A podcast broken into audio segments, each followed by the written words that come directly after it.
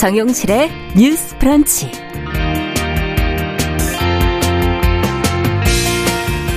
안녕하십니까 정용실입니다. 직장 내 괴롭힘 금지법 시행이 된 지 뭐 3년이 넘었죠.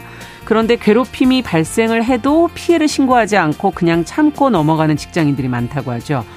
자, 괴롭힘을 법적으로 인정받는 게 좀 어렵고 신고를 하게 될 경우에 피해자가 불이익을 받는 등 현실적인 문제가 있기 때문인데요.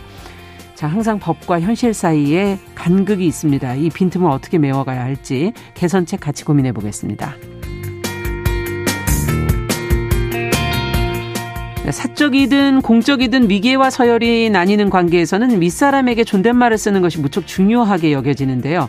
이 존댓말을 강제하는 이 경직된 분위기를 좀 깨고 수평적인 관계를 만들기 위해 반말에 가까운 평어를 사용하는 시도가 요즘에 최근 조금씩 늘고 있습니다. IT 기업도 해당이 되고요. 뭐 최근에는 대학 강의실에서도 이 평어 사용 실험이 지금 진행이 되고 있다고 하는데 주고받는 말의 형식이 관계에 도대체 어떤 영향을 주게 되는지 저희가 오늘 한 편의 시와 함께 생각해 보도록 하겠습니다. 자, 10월 11일 화요일 정용실의 뉴스 브런치 문을 엽니다.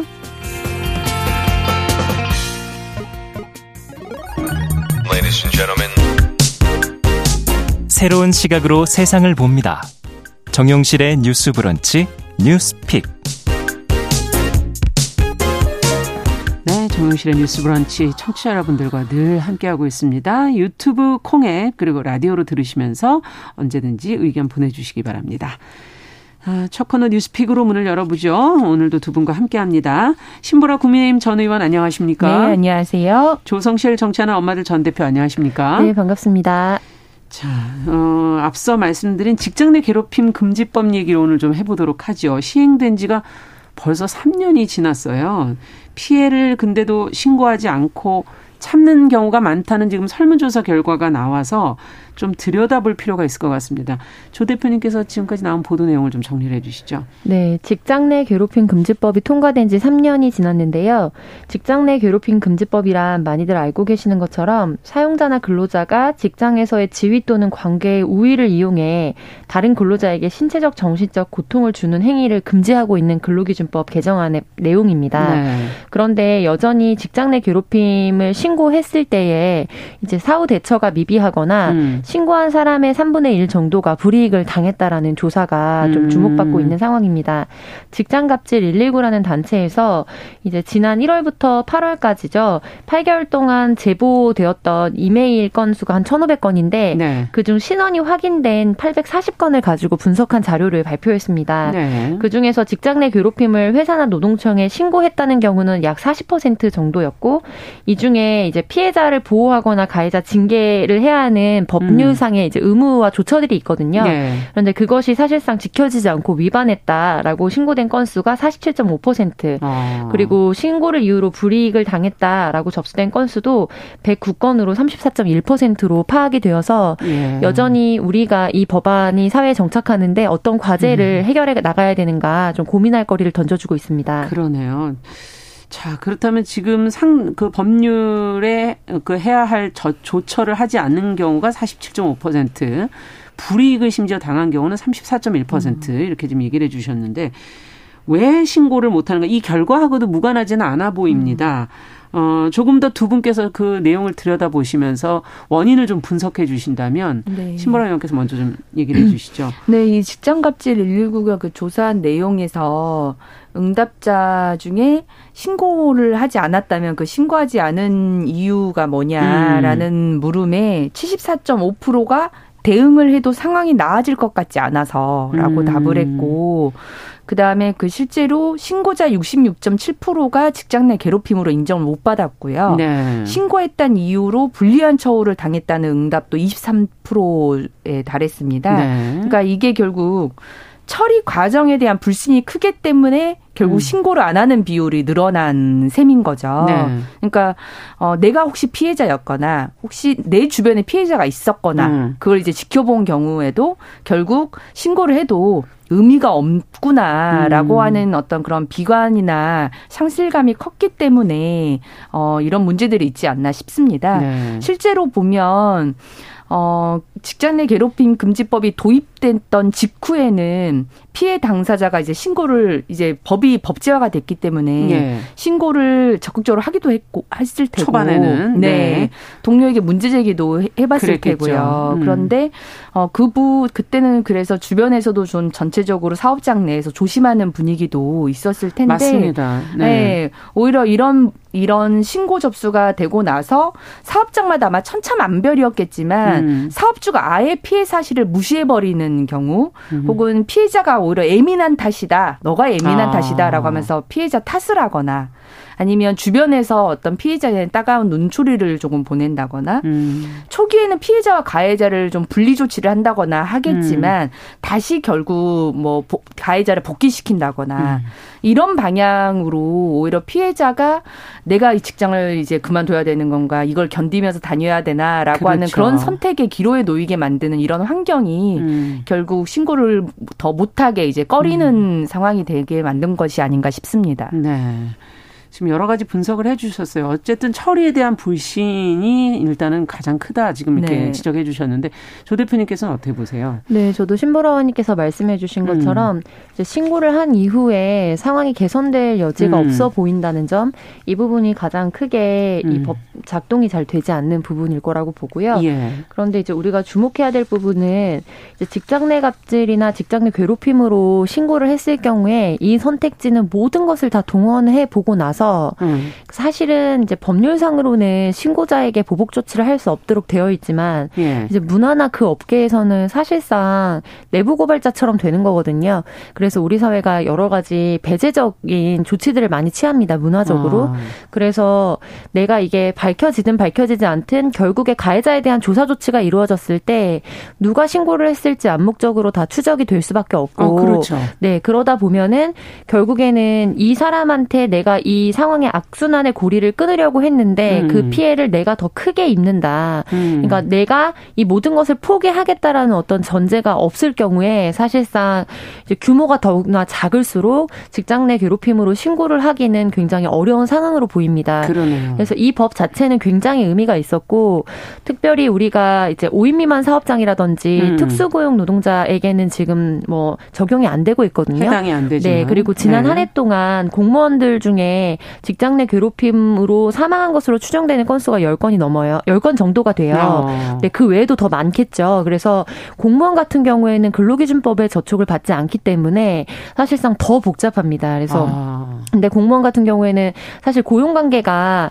이제 이 개인 대 개인으로 이루어지거나 기업주 대 노동자로 이루어지는 게 아님에도 때문에. 불구하고 음. 내부의 근무 평가라든지 승진에 음. 대한 거라든지 이런 게 굉장히 뭐 각 조직마다 폐쇄적인 경우가 많기 때문에 네.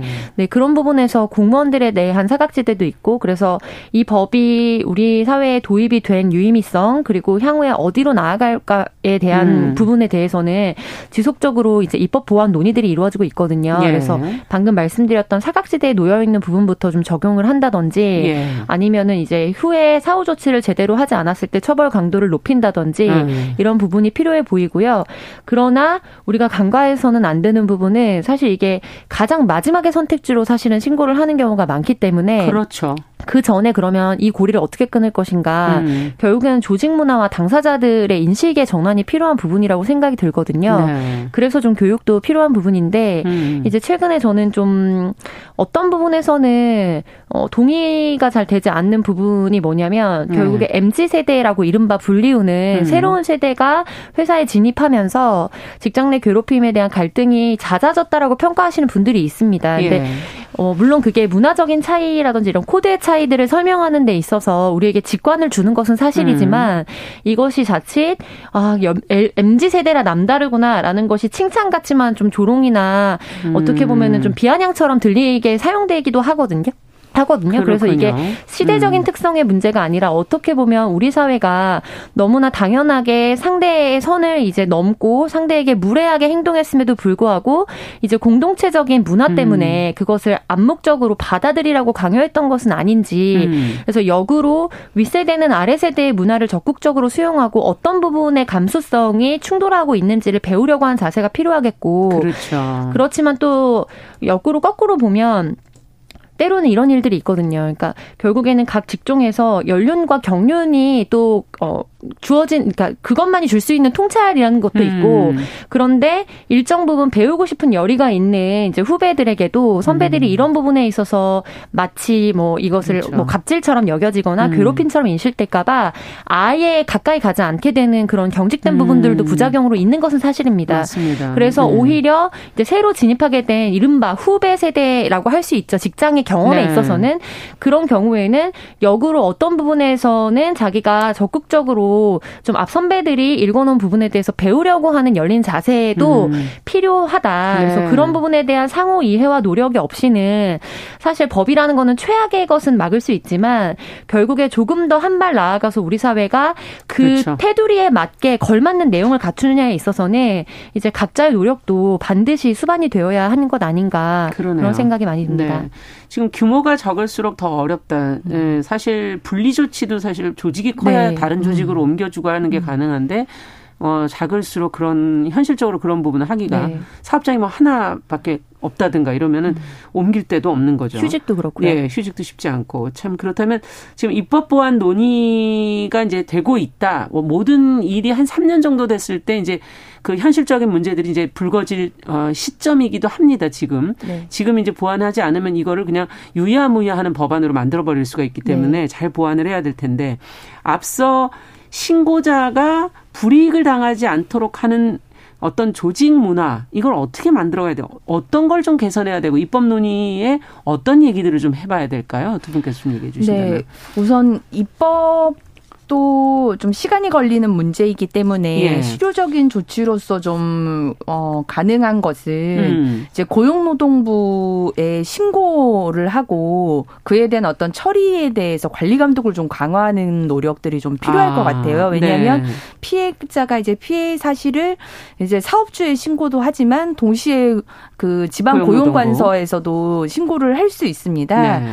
근데 이런 괴롭힘을 당할 때 이 두 가지 구제 절차 중에 뭐 하나라도 좀 제대로 기능을 해야 되잖아요. 그렇죠. 그런 측면에서 이 법을 실제 집행하고 관리 감독하는 고용노동부가 음.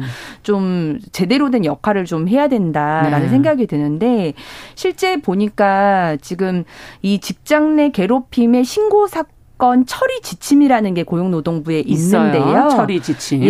네. 어, 이 고용노동부의 이 처리 지침에 따르면 실제 이 법 그 직장 내 괴롭힘 금지법이 한 하나 더 2011, 2021년에 개정이 돼서 네. 이 신고가 접수되거나 사실을 인지하게 되면 지체 없이 그 사실 확인을 위한 객관적 조사를 실시해야 된다고 나와 있어요. 아. 이게 지체 없이라는 표현이 중요한데 그렇죠. 이 이 부분에 따르면은 처리 지침에 따르면 이 지체 없는 조사를 위반을 하면 음. 바로 시정 조치를 하거나 시정 조치를 내리거나 아니면 과태료를 부과하거나 이렇게 음. 해야 되는데 네. 25일간의 자율적으로 시정을 할 수 있는 기한을 주는 거예요. 고용노동부가. 그, 게 지침에 들어가 있습니까? 네. 아. 그러다 보니까 문제가 뭐냐면 괴롭힘 신고 이후에 바로 뭐 보복 조치, 음. 예컨대 바로 해고를 해버린다거나 바로 다른 피해자에 대한 불리한 처우를 하게 될 경우에도 네. 너희 자율적으로 해라고 하면서 25일간의 어떻게 보면 양해 기간을 더 버리다 보니까 음. 그게 오히려 어 피해자의 불이익 저출을 더 강화시키는 그러네요. 어, 조치가 되고 있다라고 음. 하는 이런 비판이 있습니다. 그러니까 이런 거는 삭제를 어, 한다든가 법이 법이 이미 집체 네. 없이 조사를 하도록 되어 있고 그걸 하지 않았, 않았을 경우에 과태료를 물리도록 하고 있기 때문에 예. 이 기간은 뭐 시정 기한을 별도로 고용노동부가 줄 필요가 없다. 그렇죠. 네, 이거는 그냥 행정 체계에서 변경을 해서 음. 관리 감독의 의무를 더 강화시키는 게 필요할 것 같고요. 음. 그리고 개정 법 개정도 필요합니다. 네. 실제 어 지난해에도 관련해서 불이익한 처우를 금지했을 아, 불이익한 처우를 하게 됐을 경우에 예. 3년 이하의 징역 또는 3천만 원 이하의 벌금으로 이번 법정형이 상향이 됐습니다. 예. 과거에는 괴롭힘 금지법이 음. 다 과태료 조항만 있었거든요. 음. 이런 법정형이 상향됐던 개정도 있었던 것만큼 음. 이제는 5인 미만 사업장에 대해서도 음. 괴롭힘 금지법을 적용할 수 있도록 음. 이것과 관련한 입법 개선도 함께 이루어지면 좋을 것 같아요. 네. 조 대표님께서는 어떻게 보십니까? 네, 우선은 이제 노동부의 그간의 기본적인 지침은 음. 자율적으로 규제하고 준수하도록 하는 데 있었거든요. 그런 것 같네요. 네, 그런데 이제 네. 그 부분에 있어서 우리 사회가 지금 한계를 보고 있기 때문에 적극적으로 이게 사회에 안착하기까지는 근로감독관이 이제 증언해서 이거를 직장 내에 괴롭힌 전담 근로감독관이 지금 한 200여 네. 명 정도인 것으로 알려져 있는데 사실상 역부족인 거죠. 그렇죠. 신고가 들어온 건수를 보기에도 전체적으로 이런 부분이 잘 이루어지고 있는지 감독할 수 있는 음. 단속 기간을 둬서 이것이 연착륙할 수 있도록 그래서 실질적으로 이것이 어떤 사각지대나 그 내부에서 이게 뭉개지 않을 않도록 예. 좀 제재를 할 수 있는 방안이 필요해 보이고요.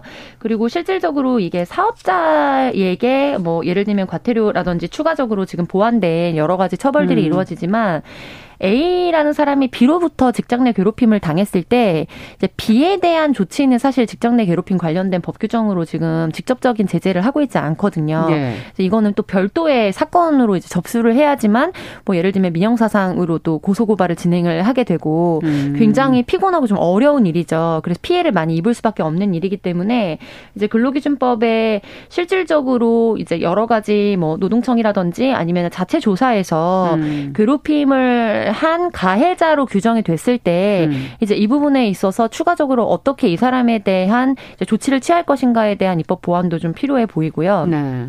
그런 부분들에 있어서 보자면은 공무원 같은 경우에는 여러 가지 징계 조치를 취하도록 하고는 있지만 예. 실질적으로 한 번 징계를 당했을 때 추가 승진이라든지 뭐 향후에 이런 것들이 계속 누락되기 때문에 예. 오히려 좀 예를 들면 아주 정말 중차대한 일이 아닌 이상 좀 처벌을 하기가 더 어려운 그런 굉장히 음. 그런 모순이 있거든요. 네. 그래서 이런 부분들에 있어서 어떻게 적절하게 책임을 지도록 할 것인가 이 부분에 대한 보완도 시급해 보입니다. 사실 지금까지 나온 이제 직장 내 괴롭힘의 사례들을 보면 뭐 저희가 뭐 새마을금고 여성 직원에게 뭐 했던 그런 갑질 네. 사례라든지 음. 그 외에 사망 사고로 이어졌던 것도 네, 있고요. 맞습니다. IT 기업에서도 결국은 그 밑에 부하 직원들 네. 전체가 문제 제기를 집단으로 문제 제기를 함으로써 네. 그 사람을 그 자리에 못 앉히게 하는 여러 음. 가지 상황들이 있지 않습니까?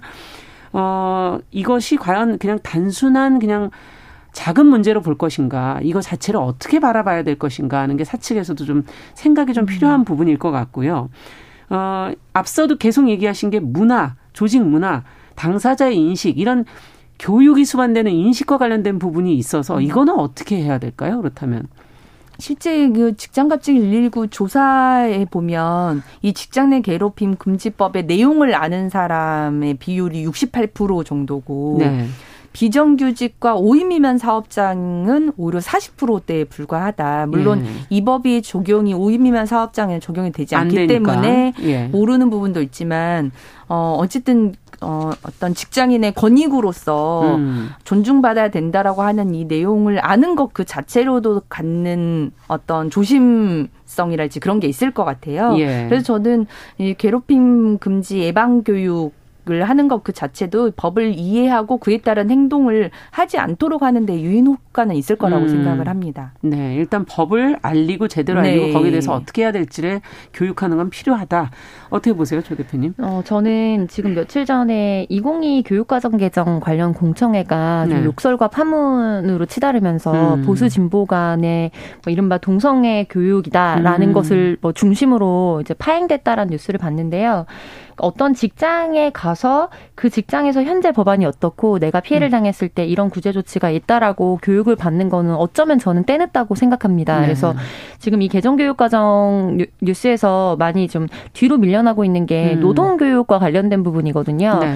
그래서 기본적으로 이제 프랑스나 이런 데들을 보면은 실질적으로 뭐 계약서를 써보고 음. 그다음에 나에게 주어진 기본권이 무엇인지에 대해서 학습하고 토론하고 음. 예를 들면 팀을 나눠서 사측의 역할도 해보고 노동자 아. 측의 역할도 해보고 이런 시뮬레이션을 돌리는 교육을 많이 하는 것으로 알려져 있어요. 아. 북유럽 국가들도 그렇고. 효율적이겠군요. 네, 그런데 네. 실질적으로 우리는 굉장히 고학력을 가진 학생들도 졸업한 이후에 첫 직장에 가거나 혹은 이직을 한 이후에도 실질적으로 나에게 주어진 헌법상의 기본권이 무엇인지 음. 그리고 계약서에서 내가 챙겨야 되는 부분이 무엇인지조차도 모르는 경우가 굉장히 많습니다. 네. 저 또한 그랬고요. 음. 그래서 이런 부분에 있어서 사실은 중고등학교 과정에서부터 사회과 교과로 음. 실질적으로 내 생활에 와닿는 보호받는 노동권에 대한 교육을 해야 한다. 음. 이게 단순히 노동권을 교육한다는 것이 뭐 예를 들면은 노동자의 권리만을 부각하는 것은 아니거든요. 네. 노동자의 권리를 기반으로 해서 우리 사회가 서로와 권리 서로의 권리와 의무를 어떻게 지키고 융화시키면서 그렇죠. 살아갈 것인가에 대해서 조화로움을 배우는 것이기 때문에 음.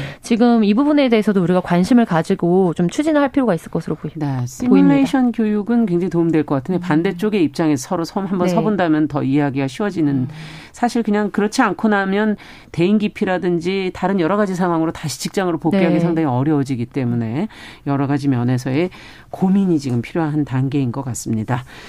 자, 오늘 여기까지 저희가 이제 첫 번째 얘기는 해보도록 하고 두 번째 얘기로 좀 넘어가 보도록 하죠. 이것도 어찌 보면은, 어, 인권에 관련된 저희가 내용이라고 할 수 있는데요. 숙제를 제대로 하지 않은 초등학생의 엉덩이를 지금 열한 대를 때린 교사가 재판을 받았다는 것이 이제 보도가 됐습니다. 자, 구체적으로 어떤 일 때문에 재판까지 받게 됐는지 그 재판의 내용은 또 무엇인지 저희가 내용을 좀 들여다보도록 하죠. 신보라 의원께서 이 내용을 좀 정리를 해 주시겠어요? 네, 어제 춘천지법 원주지원에서 열린 재판인데요.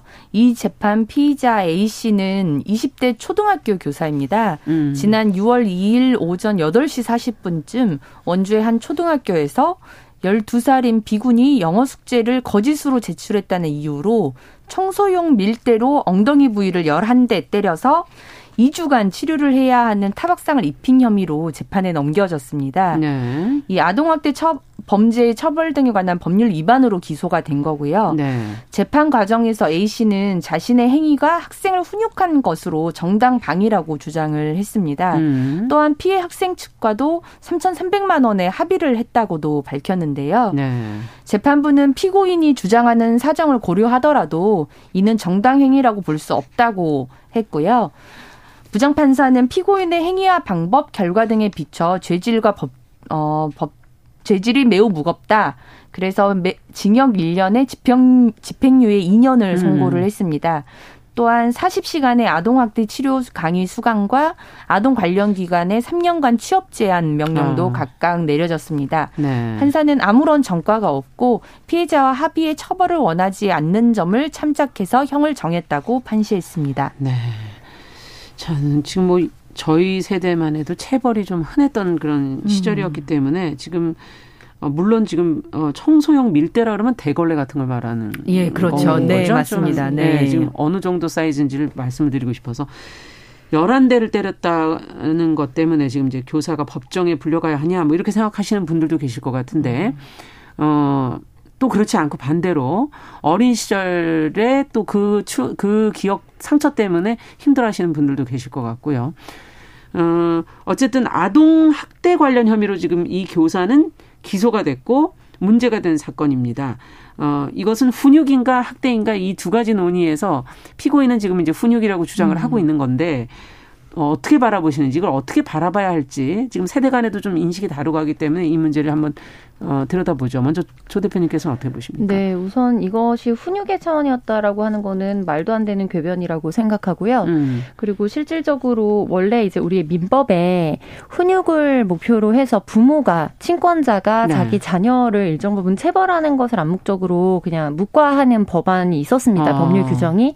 그런데 약 1년 반 정도 전에 특별히 양천구의 입양가정 학대 사망 사건이, 사건이 있은 이후로 그래서 그 법안이 국회 국회에서 폐지가 되었거든요. 아. 그래서 이 부분이 좀 많이 알, 알려져 있지 않은데 실질적으로 친권자가 자기 자녀를 이제 물리적으로나 이렇게 체벌을 했을 때 네. 아동이 이 부분에 대해서 문제 제기를 하거나 했을 경우에 아동학대 특별법이나 이런 것에 근거해서 처벌받을 수 있습니다. 그래서 아. 이런 부분에 있어서도 우리가 네. 사회적인 인식도 굉장히 바뀌었다라는 것을 아실 필요가 있을 것 같고요. 음. 그리고 뭐 어린이집이라든지 학교에서 뭐 뒤통수를 때린다든지 이렇게 뭐 예를 들면 밀대가 굳이 아니더라도 음. 물리적으로 폭력을 행사하는 것, 나아가서는 정서적으로 방치하거나 이제 방임하거나 따돌림을 하거나 음. 언어 폭력을 하는 것 이런 모든 것들이 사실은 아동 학대에 해당한다는 것을 우리가 좀 주지할 필요가 있을 것 같아요. 네. 그래서 지금 이 교사 같은 경우에는 알겠습니다. 네, 그렇습니다. 네, 잠시 후에 저희가 또 계속 이야기 나눠 보도록 하고요.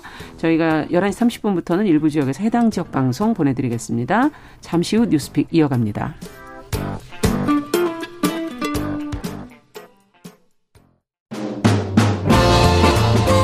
여러분은 지금 KBS 일라디오 정용실의 뉴스 브런치와 함께하고 계십니다. 네, 뉴스피 계속 이어가죠. 저희가 지금 초등학교 학생의 엉덩이를 숙제를 제대로 하지 않았다고 청소용 밀대로 11대를 때린 교사의 재판 내용을 지금 저희가 얘기를 하고 있고요. 지금 어 조 어, 조 대 조성실 대표님께서 어 이 지금 부모도 친권자조차도 체벌을 할 때 아동이 문제 제기를 한다면 그거는 처벌받을 수 있다라는 지금 얘기를 잠시 해주셨어요. 그리고 그 어, 폭력의 물리적, 언어적, 정서적, 방임, 방치 이것까지도 다 포함이 된다라는 얘기까지 지금 해주셨는데 조금 더 얘기를 이어가 보죠. 네, 그래서 우리 사회가 이제 그 아동을 바라보는 시각 그리고 교육을 바라보는 시각에 있어서 좀 전면적인 재구성이 필요하다고 봅니다. 그러니까 그러네요. 우리가 형법을 볼때 음. 국가가 이제 무죄 추정의 원칙이나 여러 가지 아무리 극악무도한 범죄자로 추정되는 사람이라고 하더라도 절차를 다 이제 밟고 최종적으로 음. 법정형이 선고되기 전까지는 그 사람에 대해서 어떤 일종의 체벌이라든지 이런 걸 하지 못하도록 하고 있잖아요. 그렇죠. 그런데 그거를 좀 약간 비유적으로 바라보자면 음. 학교나 이제 교육의 관점에서는 이제 옳은 길을 위해서라면 음. 내가 지도자로서 체육 교육도 특히 그렇고요. 예. 체벌을 동원해서라도 이 사람에게 교육을 할 수 있다라고 생각하는 굉장히 좀 파괴적인 세계관을 많이 가지고 있습니다. 음. 그래서 결국에 누군가를 때려서 그 사람의 최소한의 인격권이 침해받으면서 무엇을 가르칠 수 있는가에 대한 문제 제기도 필요할 것으로 보이고 음. 그렇다면 사실 우리가 배워온 방식이 그렇기 때문에 아니 그렇게 하지 않고서 이제 잘 말을 잘 듣지 않는 아이를 어떻게 가르칠 수 있느냐. 그런데 충분히 사실은 이제 이 아이를 하나의 인격체로 대했을 때는 더 많은 시간이 필요한 것은 사실이죠. 그렇죠. 예를 들면 빠르게 이 아이를 공포를 줘서 뭐 신체적으로 훈육을 한다든지 이렇게 했을 때 바로 제지될 수 있는 어떤 상황이 계속해서 기다리고 참고 대화하고 음. 그리고 암묵적으로 예를 들면 이 대화가 끝나기 전까지는 이 대화가 종료되지 않는다라는 것을 계속해서 연습하다 보면 사실은 교사도 그렇고 아이도 그렇고 음. 그 방식의 대화와 훈육에 이제 또다시 음. 길들여지거든요. 있잖아요. 그래서 이런 종합적인 부분에서 우리 교육 현장을 돌아볼 필요가 있겠습니다. 목표가 그러면 달라져야 네, 되겠네요. 시간이 달라진다는 네. 거는 단지 대입으로만 보지 않는다는 네, 좀더 긴 목표가 네. 필요하다는 생각이 인격적인 네. 생각도 들고 자 신부라님께서는 어떻게 보십니까? 네, 저도 이걸 보면서 어, 아이가 어떤 상태였을까 좀 궁금했었거든요. 예. 근데 당시 이제 그 사건이 6월에 일어났었는데 예. 당시 그 피해 학생의 그 피해 상태를 보도한 언론 기사가 있었어요. 아. 보니까 그 엉덩이 부위를 열한 대 맞았다고 했잖아요. 네. 근데 그 엉덩이 허벅지 주변엔 거의 완전 시퍼렇게 멍자국이 아.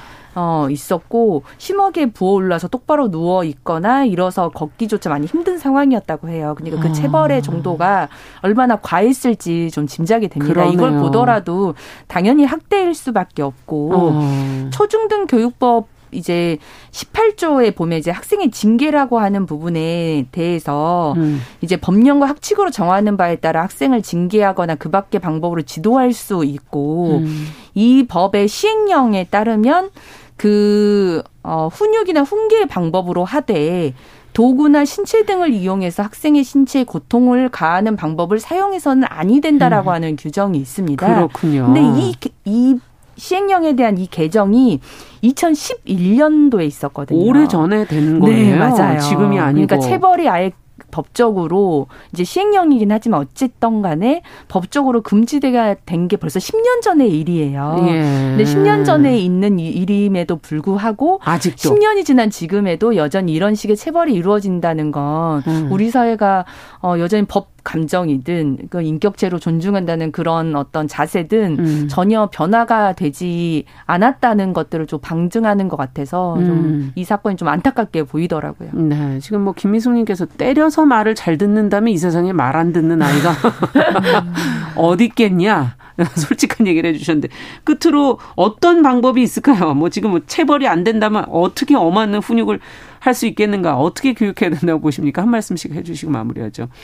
저는 네. 교육의 관점도 그런데요. 특별히 초등학교, 음. 중학교, 고등학교 교원을 이제 선발할 때 임용고시 과정에서 이런 인권 감수성이라든지 폭력 감수성을 음. 검증할 수 있는 절차가 교대 입시에서 할 수 있다면 더 좋고 네. 임용 과정에서 반드시 지, 지켜져야 한다. 음. 그래야지만 어떤 훈육의 방법이라도 사실은 최저선을 자기가 스스로 지키면서 그렇죠. 아이들과 현장을 만들어갈 수 있기 때문에요. 네. 어떻게 보세요, 신보라 의원께서는? 네, 최근에 음. 이제 그 뭐 교권 교권 침해에 대한 문제도 좀 새롭게 등장을 하면서 네. 이 훈육과 교권 침해에 대한 어떤 그 균형에 대한 그렇죠. 얘기도 많이 나오긴 하더라고요. 네. 근데 이제 징계나 이런 훈육의 방법을 어떤 벌점 부과랄지 음. 이제 봉사 명령이랄지 말, 말하자면 어떤 절차에 따라서 차근차근 좀 이루어질 수 있는 그런 체계를 좀 만들어 놓고 음. 어좀 방법을 좀 진행하게 하는 것도 좀 필요하지 않을까라는 생각이 듭니다. 그러네요. 네. 자, 뉴스픽 오늘 조성실 정치하는 엄마를 전 대표, 신보라 국민의힘 전 의원 두 분과 함께 이야기 나눠봤습니다. 말씀 잘 들었습니다. 네, 감사합니다. 감사합니다. 남성의 입장에서 여성의 입장을 이해하는 그래서 사실 이 역지사지의 태도가 한국 사회로 지금 필요한 것이 아닌가. 그 어떤 사람들은 삼루에서 태어났으면서 자신이 삼루타를 친 것처럼 생각하며 살아간다라는 음. 말이 있어요. 해충이다, 이충이다. 이거는 네. 순전히 사람의 아. 그 잣대로 이야기를 하는 거예요. 음. 곤충이 우리 사람보다 몇억 년 먼저 지구에 나왔거든요. 세상을 보는 따뜻한 시선. 정용실의 뉴스 브런치.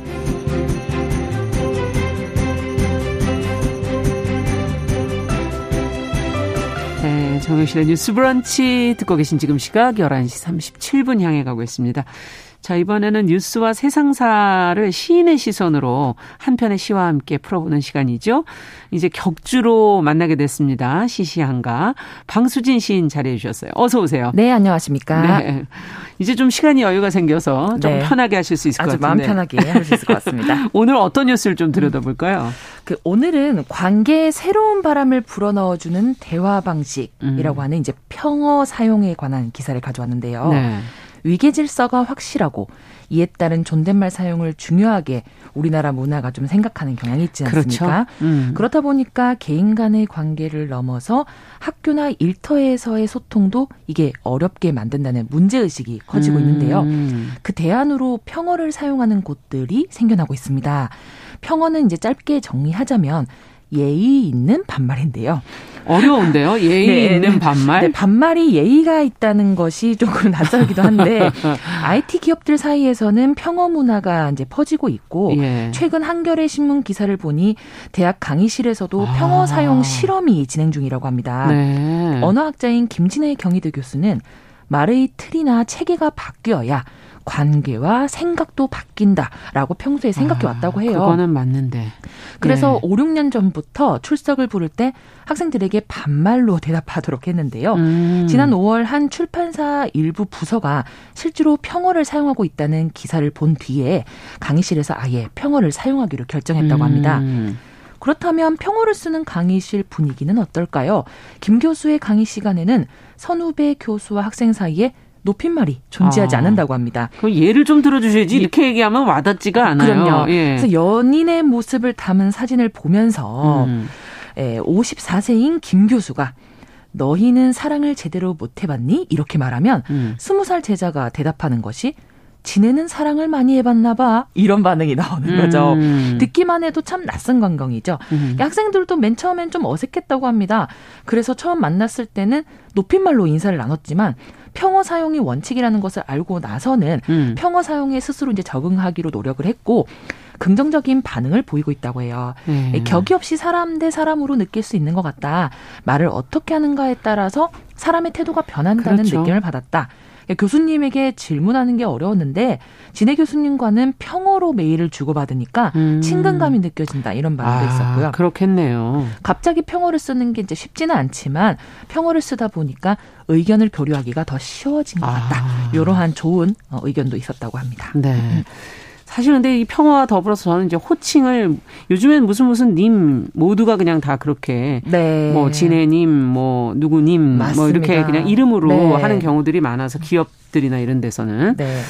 자 이것도 중요할 것 같은데 어 지금 반말하고는 어쨌든 조금 다른 거잖아요. 네, 맞습니다. 어, 지금 잘못 들으면 또 반말인 줄 오해하실 네. 것 같아서 이걸 조금 더 설명을 해주셔야 될 것 같아요. 네, 이 평화의 개념은 소위 음. 말하는 이렇게 생각하시면 됩니다. 반말을 하는데 음. 상대방에게 쓰는 호칭에 이제 아 누구야, 누구아, 님 이런 걸 붙이지 아. 않고 이름 그 자체를 부르는 거죠. 아. 영어처럼 그 자체로 예를 들면 용실 아니면 네. 수진 이렇게 네. 말하면서 반말을 아, 그렇죠. 쓰는 것이 영어가 그렇게 돼 있죠. 네, 그렇게 네. 자연스러운 대화를 이끌어 나가는 것이 평어라고 생각하시면 될 것 같습니다. 네. 자, 이 평어 사용에 대한 김진애 교수의 생각 또 학생들의 반응 이런 거를 지금 말씀을 해 주시니까 음.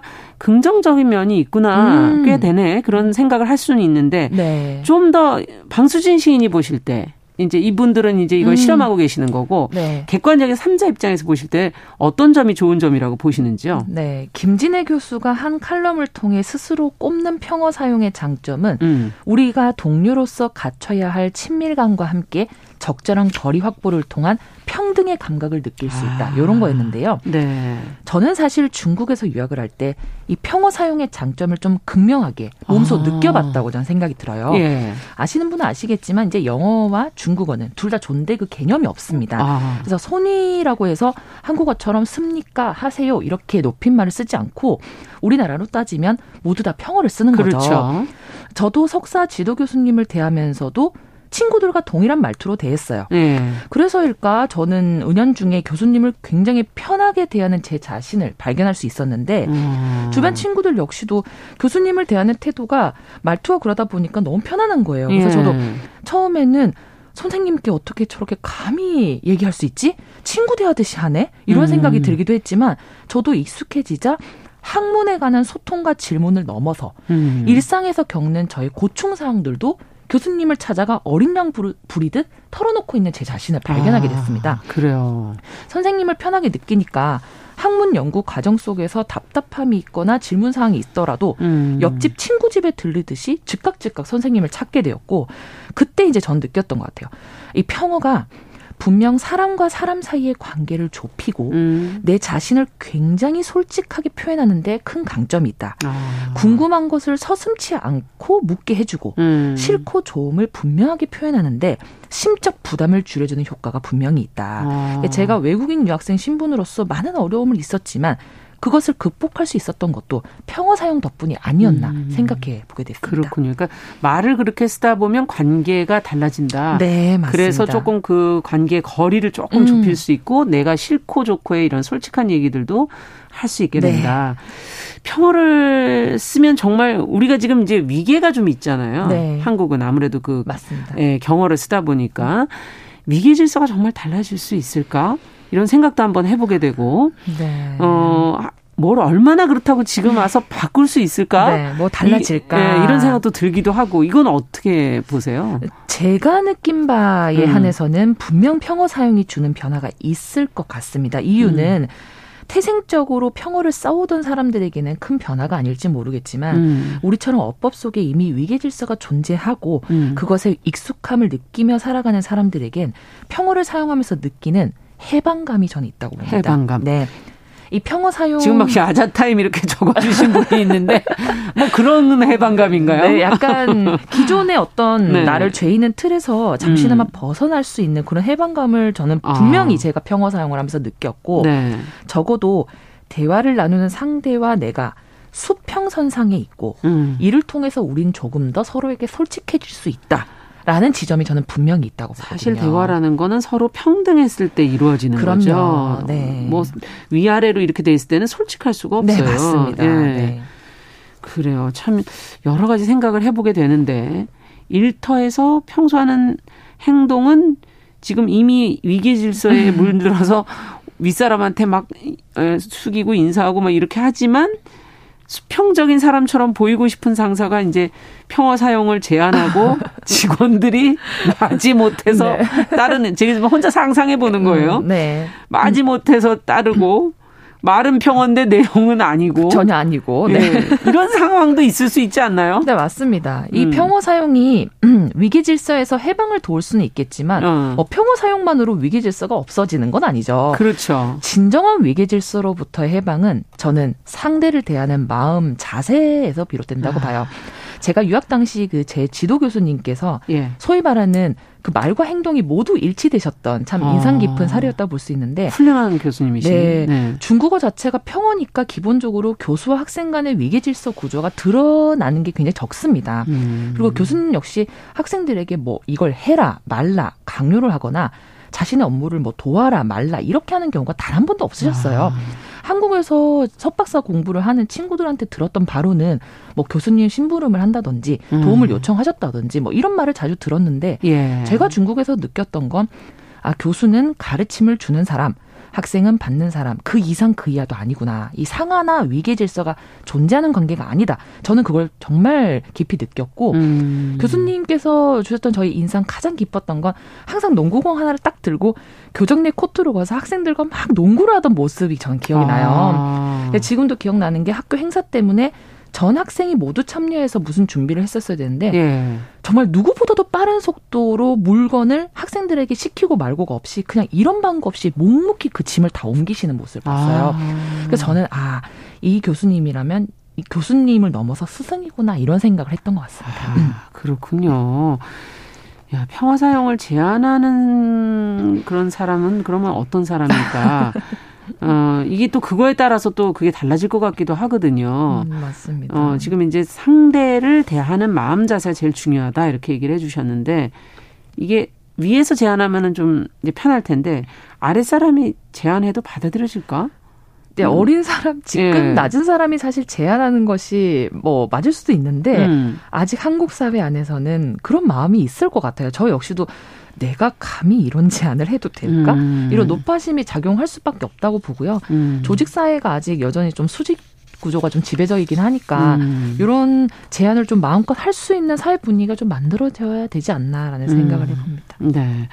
아까 진짜 말씀해 주신 것처럼 어 상대를 어떻게 바라보느냐가 그게 언어로 드러나면 좋겠다 하는 생각은 음.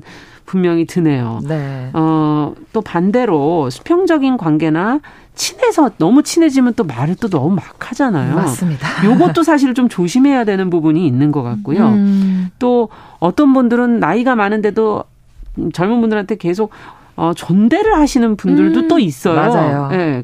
스, 서로 경어를 쓰는 거죠. 네. 어, 어떻게 보시는지 그런 다른 관계들은? 네. 이 한국 사회에서는 기본 경어를 사용하면서도 저는 음. 보면 이제 연인 관계가 되거나 부부관계 아니면 가족이 되고 이렇게 시간이 지나면 너나 할 것 없이 좀 반말과 평어 사용을 하게 되는 경향이 있다고 저는 봐요.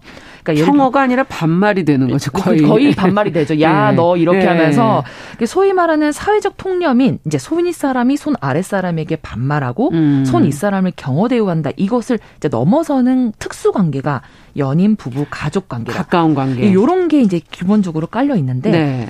하지만 이제 평화가 서로 간의 거리를 가깝게 만들고 솔직하게 만드는 장점이 있지만 예. 말씀 주셨던 것처럼 경호 사용할 때보다 자칫 긴장감을 놓으면 선을 넘거나 도를 지나치는 상황으로 가기가 쉽거든요. 그것도 조심해야 될 부분 정말 조심해야 되는 예. 부분인데 상하 관계보다 친구끼리 더 많이 싸우는 이유가 음. 저는 여기 있다고 보거든요. 음. 불만의 경우도 반말을 할 때 더 쉽게 입에 나옵니다. 사실은 아. 그렇죠.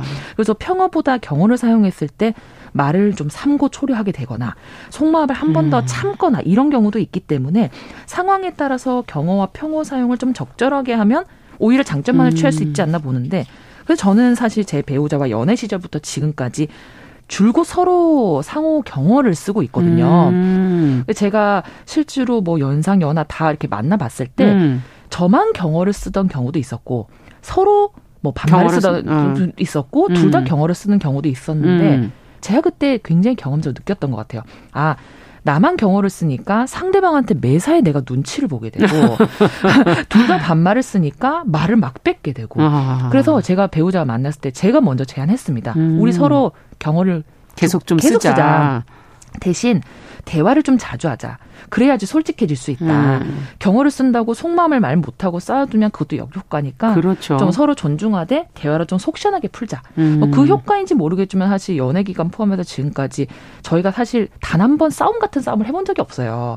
이 싸움 불씨가 붙질 않더라고요. 그러니까 제가 막 음. 해도 이게 알겠어요. 이렇게 하면서 넘어가는 경우가 아. 많지. 이렇게 막 너 나 잘했니 못했니 이렇게 불씨가 붙기가 어렵다. 이게 말을 한번 바꾸는 것도 참 어렵거든요. 참 한번 고착화되면 어렵죠. 이게 아이들이 있는 경우에 이제 그때 가서 경어를 쓰시거든요. 네, 맞습니다. 왜냐면 아이들이 부모한테 반말을 하기 네, 시작하니까 네, 네. 그때 가서 이제 존대를 서로 하게 되는데 그때 참 고치기가 쉽지 않고 쉽지 애들도 않죠. 그걸 벌써 이미 인지하고 예, 인지하고 있기 때문에 참 네. 쉽지 않고 어, 어쨌든 반말을 쓰는 관계에서 한번 존대를 써보고 존대를 원래 하는 관계에서는 한번 음. 평어를 써보는 거 이거는 한번 뒤집어 보는 건 좋을 것 같아요. 가까운 가, 거, 관계는 사실은 어느 정도 존대, 서로의 존중을 위해서. 네. 또먼 관계는 그걸 평화를 통해서 관계를 좀 거리감을 좁히는 어떨까 어떨까요? 어떤 음. 관계에서 어떤 시도를 한번 해볼까요? 네, 저도 음. 동감하는 게 오히려 가족 관계, 부부 관계, 연인 관계 같은 음. 그러니까 굉장히 가까워서 서로에게 과도한 솔직함과 거침으로 상처를 주는 관계에서는 예. 존대를 통해서 관계 회복을 해보는 것이 어떨까 싶고요. 예. 부모 자식 간에도 이제 평어 사용을 통해서 미처 들여다보지 못한 자식의 마음에 좀 소리를 음. 들어본다던가 좀 직장 내에서는 평어 사용으로 아이디어와 소통을 좀 적극적으로 수용했으면 하는 바람도 있습니다. 음. 이 부장님 의견이 무서워서 아이디어를 사장시키는 신입 직원들도 꽤나 많다고 저는 들었거든요. 그렇죠. 네. 네. 참 이야기 나누다 보니까 우리나라 특유의 존대 문화를 한 번은 돌아보게 되는 그런 시간인 것 같은데, 어, 이 존대 문화, 어, 어떤 경험이 있으셨고 어떤 사례들이 있었는지 한번 돌아보면서 네. 얘기를 좀 해보죠. 저는 존대 문화 자체가 음. 문제가 있다고 생각하지는 않습니다. 네, 음. 존대를 받는 게 당연하고 존대받는 내가 상대방을 하대할 권리가 있다. 이런 생각의 흐름으로 갖는 것이 저는 문제라고 음. 보거든요. 그래서 나이가 더 많다는 것이 곧 절대 진리다. 이렇게 생각하시고 뭐 지하철이나 버스 안에서 맞아요. 그냥 당당하게 저리 비켜 이렇게 하면서 음. 자리 양보를 요구한다든지 내가 상사니까 잔말 말고 내 말 들어. 아. 이렇게 하는 어, 평가 절하하는 직장 내 상사의 모습. 아니면 손윗 사람이라는 이유만으로 내 실수와 잘못은 그럴 수 있진데 손 음. 아랫 사람의 잘못은 너 잘 되라 그러는 거야. 절대 그러면 안 돼. 라고 하면서 이제 내로남불을 하는 기성세대의 태도 뭐 이런 것들을 좀 평소에 좀 느껴보지 않았나 싶습니다. 음, 네. 결국은 말씀을 다 듣고 보니 중요한 건 상대를 존중하는 태도가 제일 중요한 것 같은데 말만 바꾸는 것도 또 의미가 없을 것 같고 어쨌든 뭐 위선이라도 좋으니까 존중하는 모양새를 말로라도 해라 이렇게 봐야 되는 건지 맞습니다. 네. 음. 말만 존대하고 말 속에 무한한 가시를 담아서 내뱉는 사람들도 굉장히 많아요. 많아요. 맞아요. 평어를 음. 쓰지만 속으로는 자신을 솔직하게 드러내는데 굉장히 어려움을 겪는 사람들도 음. 많겠죠. 무엇보다 상대를 존중하는 태도도 중요하지만 저는 이러한 변화가 궁극적으로 나아가야 될 방향은 음. 진정한 소통으로의 변화다. 즉, 진정한 소통은 말씀 주셨던 것처럼 상대와 나를 똑같이 존중하면서 일직선상에서 음. 상하나 위계 질서라는 프레임 안에서 보지 않고 음. 모두가 한 사회를 살아가는 그냥 같은 인간이다, 음. 같은 사람이다라는 전제 안에서 좀 꽃피우는 음. 것이 아닐까라는 생각을 해봅니다. 네, 지금 2095번님께서 가르치는 일을 30년 이상 해오셨는데 음. 3, 4년 전부터 학생들에게 높임말을 사용하고 있는데 분위기가 정말 좋아졌다. 학생들이 어. 대우받는 기분이 든다고 하더라. 와. 덕분에 꾸중도 많이 줄었다. 오, 정말 맞습니다. 좋으네요. 좋으네요. 네. 그렇군요. 자, 그렇다면 오늘은 어떤 시를 같이 한번 낭송을 해볼까요? 네, 오늘은 배수연 시인이 쓴 청소년 시인 가족의 일부를 음. 낭독드리고 마저 말씀 나누도록 하겠습니다.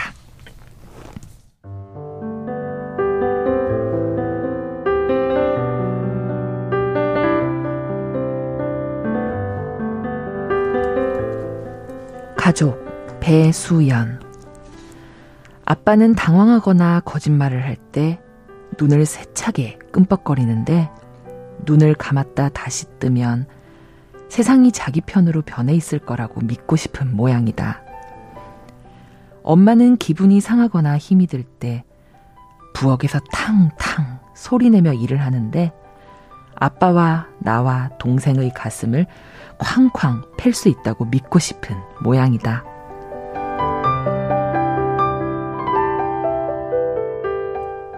우리는 서로의 믿음을 비웃으면서 가끔 서로의 믿음을 빌려다 쓴다.